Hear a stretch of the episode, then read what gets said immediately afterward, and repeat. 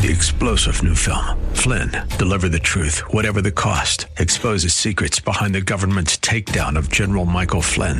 Flynn knew what the intel world had been up to. He ordered the first audit of the use of contractors. This set off alarm bells. He told the truth. He was the most dangerous person for Donald Trump to hire. They had to get rid of Flynn. Flynn, deliver the truth, whatever the cost. Available now. Watch it today. Go to salemnow.com. Salemnow.com. The following program is sponsored corporate. Today on Know the Truth from Philip DeCourcy. God is good by nature. It's instinctual to God to be gracious and merciful and loving through his many works of providence and provision and protection, and God is working good even in the bad. God is good, God does good, God is always working good even in the bad. Don't ever doubt it.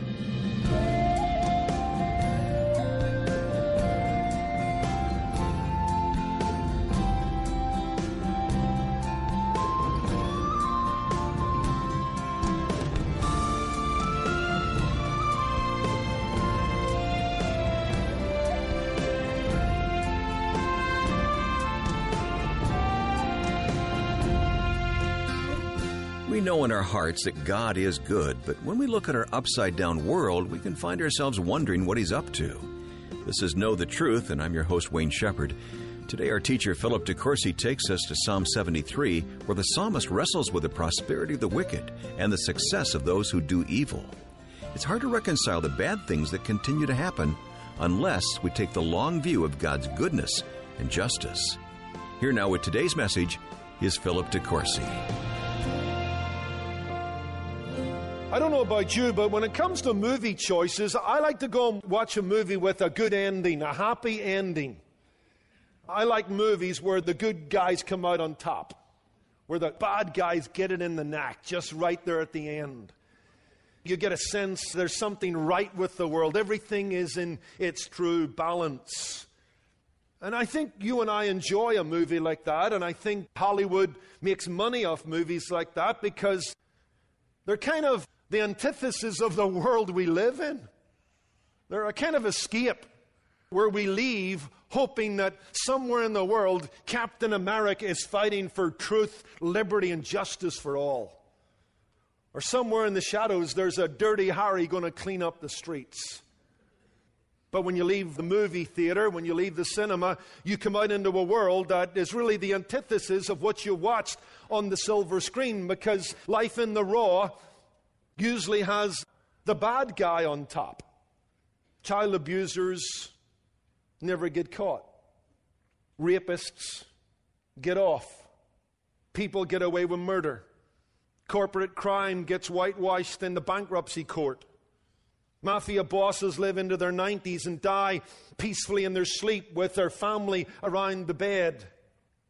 It is the infamous that are famous in our world. It seems all upside down and inside out. At times, life just isn't fair. That's why we enjoy our escape into the theater on a Friday night or a Saturday night. Because out in the world, there's so much injustice. The bad guys are winning. And we often wonder has Micah got it right? That the way you ought to live your life is to walk humbly and show mercy and do justly? But why? Does it work? Does it pay off? Doesn't seem like it. That's the world we live in. And it's the world that Asaph, the writer of Psalm 73, lived in. Because this modern problem was an ancient problem. Why do the righteous suffer? Why do the wicked prosper? This is the question that's being answered in the psalm before us. And I want us to come and look at this psalm because this problem is a present problem as it was a past problem. And I love the fact that this psalm wasn't written in some classroom, in some theological seminary. It was written in the trenches of painful experience. This is the story of a worship leader who stopped singing. Because Asaph was a worship leader in Israel under David. He was a choir director in the temple. We believe that he penned upwards of 11 psalms. But here he's telling us that what he was singing didn't square with what he was seeing. What he was singing didn't square with what he was seeing. The worship service didn't connect with the world from which he had come. Because in that world, God doesn't seem to be sovereign. In that world, there's no justice. In that world, the wicked prosper and the righteous suffer. And this guy has a crisis of faith. If God is good, and the Creed says he is, if God is good, then why does it seem good to be bad? If God is just, how do you explain all the injustice? So let's come and look at this psalm together in our series, Maximum Security, because it's going to help us keep our balance in a world that's upside down. A world in which the bad guys are winning, the good guys are losing, and the church is suffering, and the godless are arrogant and wicked, and where the culture celebrates the abnormal and the unnatural and the perverse and the deviant. Let's come and look at this psalm and find some healing and find some hope because here's a man who, according to his own words, almost plunged to his spiritual death. Lost his footing according to verse 2. But as for me, my feet had almost stumbled. My steps were nearly slipped. Verse 3. Because I was envious of the boastful. I saw the prosperity of the wicked. There's no pang in their death. Their strength's firm. They're not in trouble like other men. Let me say this by way of further introduction. I'm so thankful for the honesty of this psalm. You know, when you come to God's Word, God doesn't whitewash the struggles of His people. The saints of God are not airbrushed on the pages of God's Word. We get them warts and all. I don't know if you're aware of the background of that little phrase, but Oliver Cromwell, the protector of England, was once having his portrait painted. Now, as we say in Northern Ireland, looking at him, he wasn't much of an oil painting. And he knew it. In fact, he turned to the man who was commissioned to do his painting and said, Paint me warts and all. He had a couple of warts, big one on the end of his nose. Paint me warts and all. And you know what? That's what God does. We don't come to the Bible and find Christians who have it all together. You don't come to the Psalms and find people who have never been riddled with doubt or fallen into despair or been held in the grip of faith or who haven't sinned wildly. You meet all kinds of saints like that in the Psalms. You find that again and again. That's why Athanasius, the great church leader of the early centuries of church history, said elsewhere in the Bible, you read only that the law commands this or that to be done. You listen to the prophets to learn about the Savior's coming, or you turn to the historical books to learn of the doings of kings and holy men. But in the Psalter, besides all these things, you learn about yourself. You find depicted in it all the movements of your soul, all its changes, all its ups and downs, all its failures and recoveries. And amen to that. The Psalms not only speak to us, they speak for us.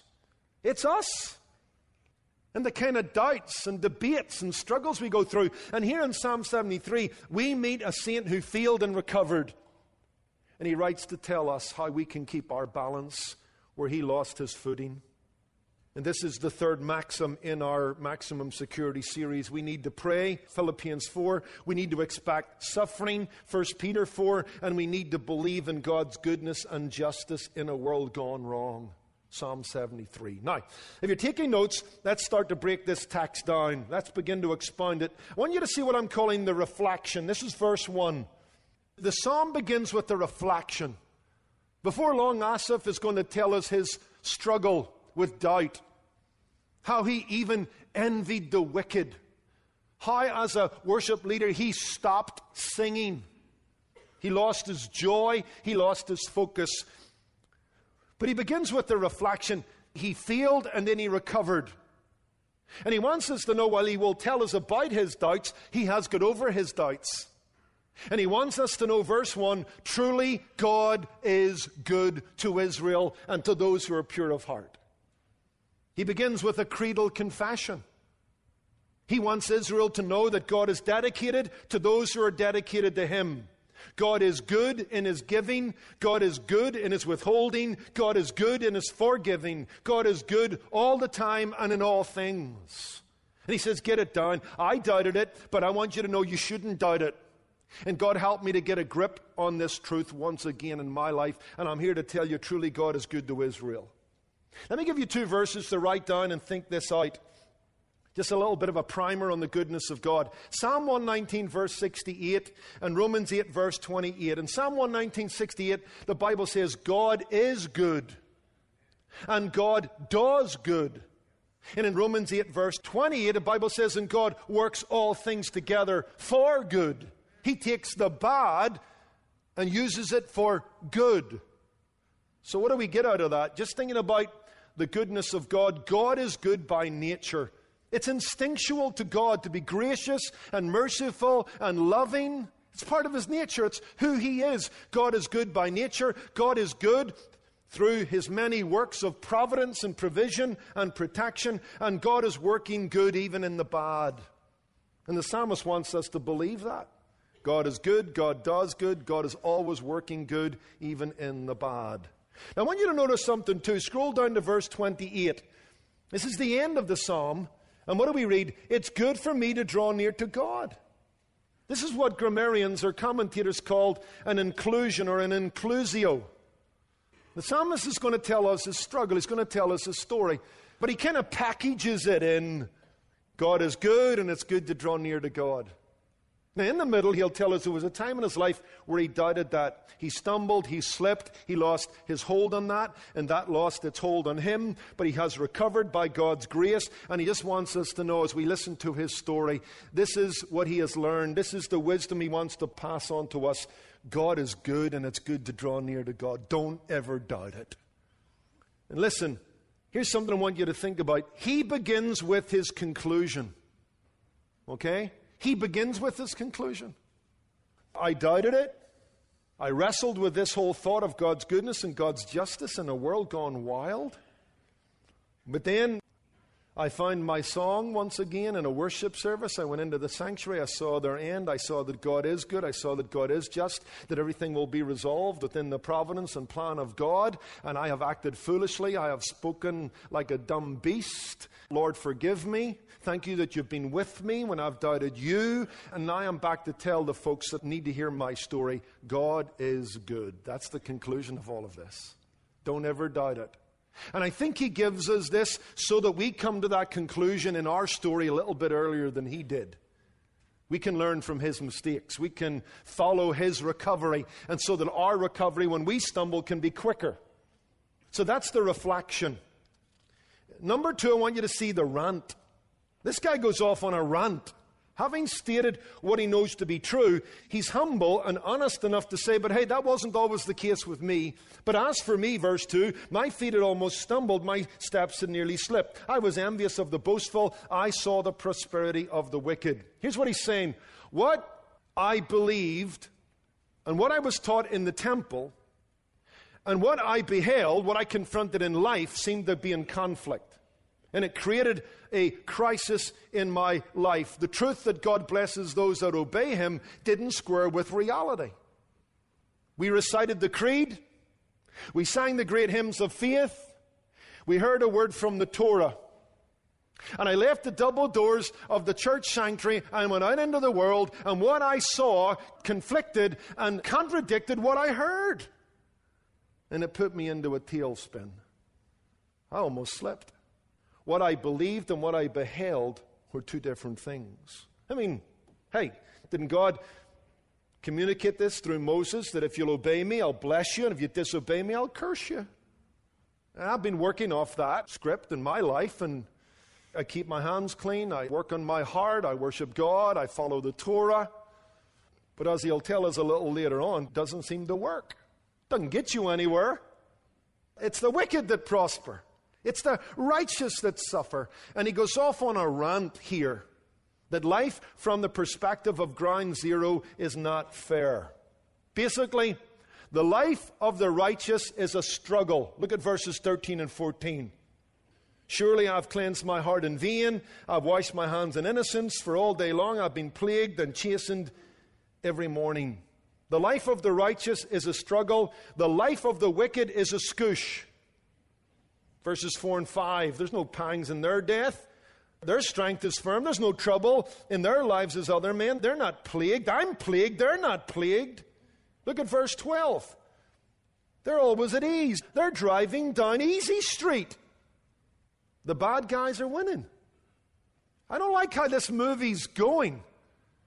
There's no good ending in it, it seems to me.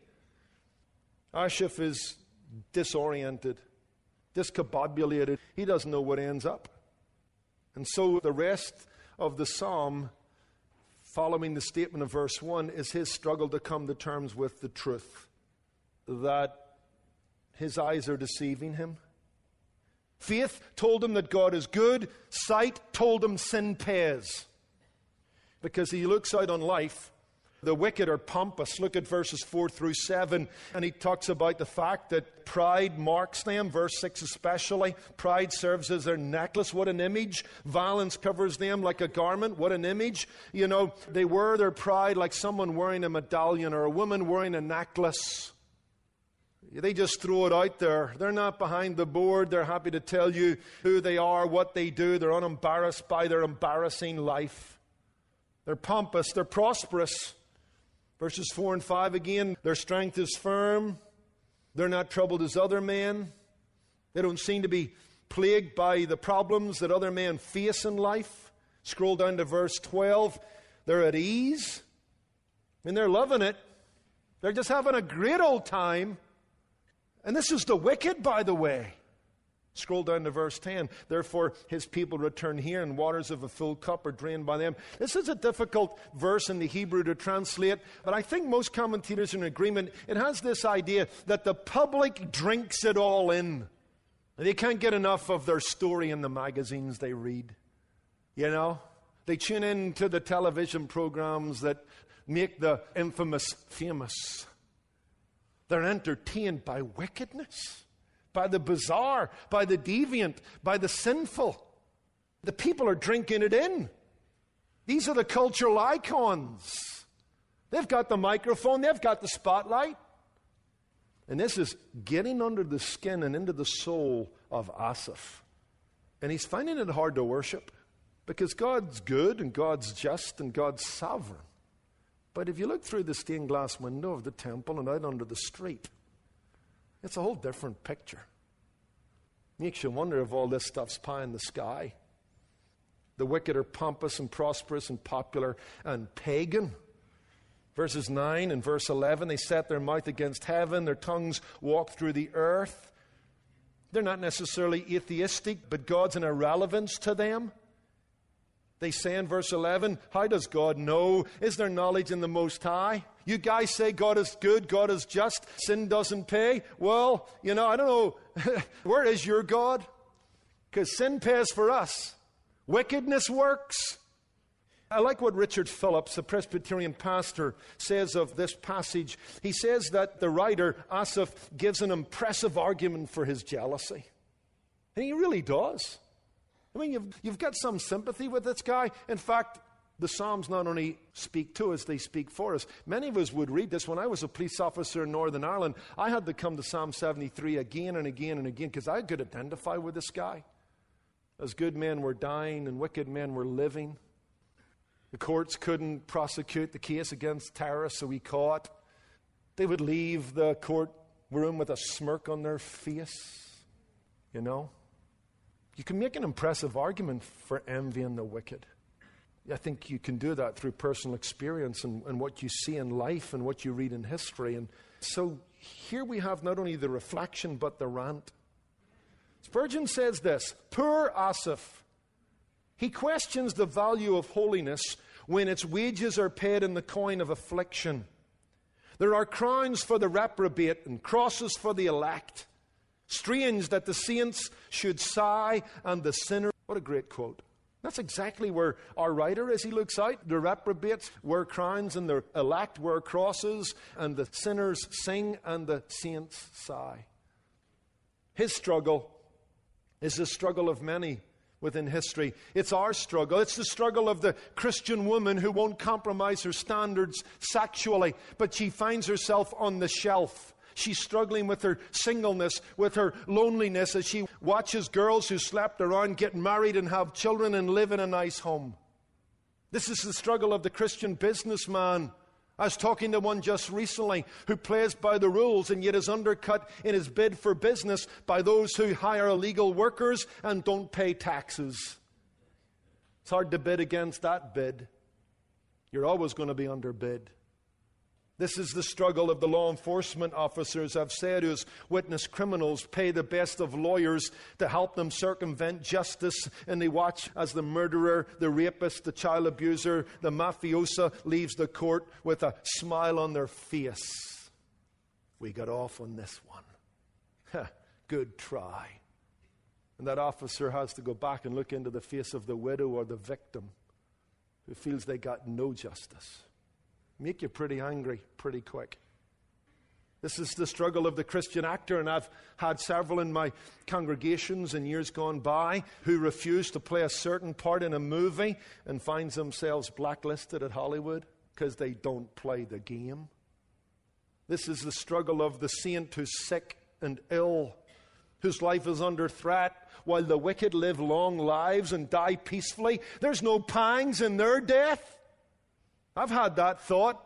I think every pastor's wondered as they've left the ICU unit or the cancer ward, and especially when you leave the young and you get into a little bit of a conversation with the Lord in the elevator. Lord, if you're going to take someone, if you don't mind me advising you, I have a long list of people I could give you that we could sooner do without than that young man, or that young woman, or that young mother, or that young father. Lord, I don't know why you pick the flowers and leave the weeds. I just don't know why you do that, Lord. You're meant to be good. You're meant to be sovereign. You're meant to be just. Sorry for the rant. But I have a reflection here. God is good, but I also have a rant where this man wonders why does God allow saints to sigh and sinners to sing, and reprobates to wear crowns, and the elect to wear crosses? But real saints do struggle back to my kind of point at the introduction. I'm thankful that God gave space in His Word for the rant of one of His saints. Didn't shut him down, didn't censor him. I love the humanity and the honesty of this. Look at verse 16. When I thought how to understand this, it was too painful for me. There's nothing plastic about this, nothing unauthentic about this. Sanctification doesn't come without a fight. To believe in God at times doesn't come easily. But as my old pastor, Ivan Thompson, said many times from the pulpit of Rathkill Baptist Church, the outlook is gloomy, but the uplook is glorious. What a refreshing and honest perspective shared by the psalmist Asaph and our teacher Philip DeCourcy. You're listening to Know the Truth in a message called Keeping the Balance. You can listen again online and catch up on any other messages you might have missed. Just go to ktt.org and look for the series titled Maximum Security. We're grateful we can bring Know the Truth to you every day on the radio and the web and even on our KTT app and podcast. And every time you tune in, you're benefiting from the support of generous listeners who value the ministry of Know the Truth. So perhaps today you'll join our growing family of supporters by becoming a monthly Truth Ambassador. When you do, you'll be helping people in your city and cities across the country to know the truth. Start your monthly recurring gift today when you call 888 644 8811 or sign up online at ktt.org. And when you make a generous donation of any kind, we'll say thanks by sending you Philip DeCourcy's newest book titled Take Cover. It's just coming off the press now, and you'll be one of the first to receive it. Based on the Maximum Security series you're hearing all this month, Take Cover offers a biblical guide for finding peace in God's protection. Ask for your copy when you call 888 644 8811 or request Take Cover when you donate online at ktt.org. And this month, you can call in to get another new resource available to all of our newest Know the Truth listeners. It's the free Take Cover bookmark that lists some of the key principles Philip shares in his new book. Keep it handy to take cover in moments of crisis. Ask for the free bookmark when you call 888 644 8811. Here's wishing you a great weekend. I'm your host, Wayne Shepherd. Join us again next week when Philip DeCourcy continues his series titled Maximum Security. That's coming up Monday on Know the Truth. Today's program was produced and sponsored by Know the Truth Incorporated. Jesus said, You shall know the truth, and the truth shall make you free.